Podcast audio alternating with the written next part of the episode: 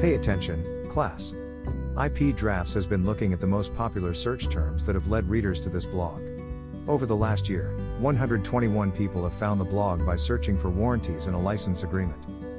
Of course, this blog has discussed I P warranties many times since it started in twenty eleven. Here are a few instances.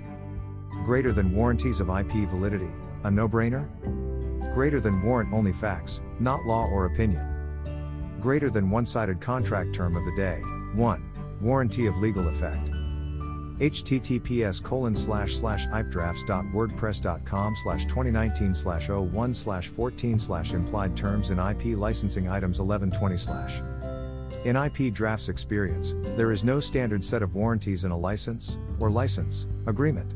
Partly, this is because there are many types of licenses, for example life science or I T, early stage or late stage, B two B or B two C. Licensing to an investor-driven vehicle or a company specializing in the area of business that is the subject of the license, and so on. Each type tends to have different warranties. In the absence of express warranties in a written license agreement, the law of the contract may impose implied warranties. This will vary significantly between jurisdictions. To generalize, civil law jurisdictions tend to imply more obligations than common law ones. And the law in each jurisdiction may be a bit vague on what warranties should be implied. There isn't always sufficient case law to know for certain what terms should be implied.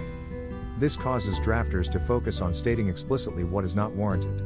For example, I P Drafts template license agreement includes the following text. The I P company does not make any representation nor give any warranty or undertaking.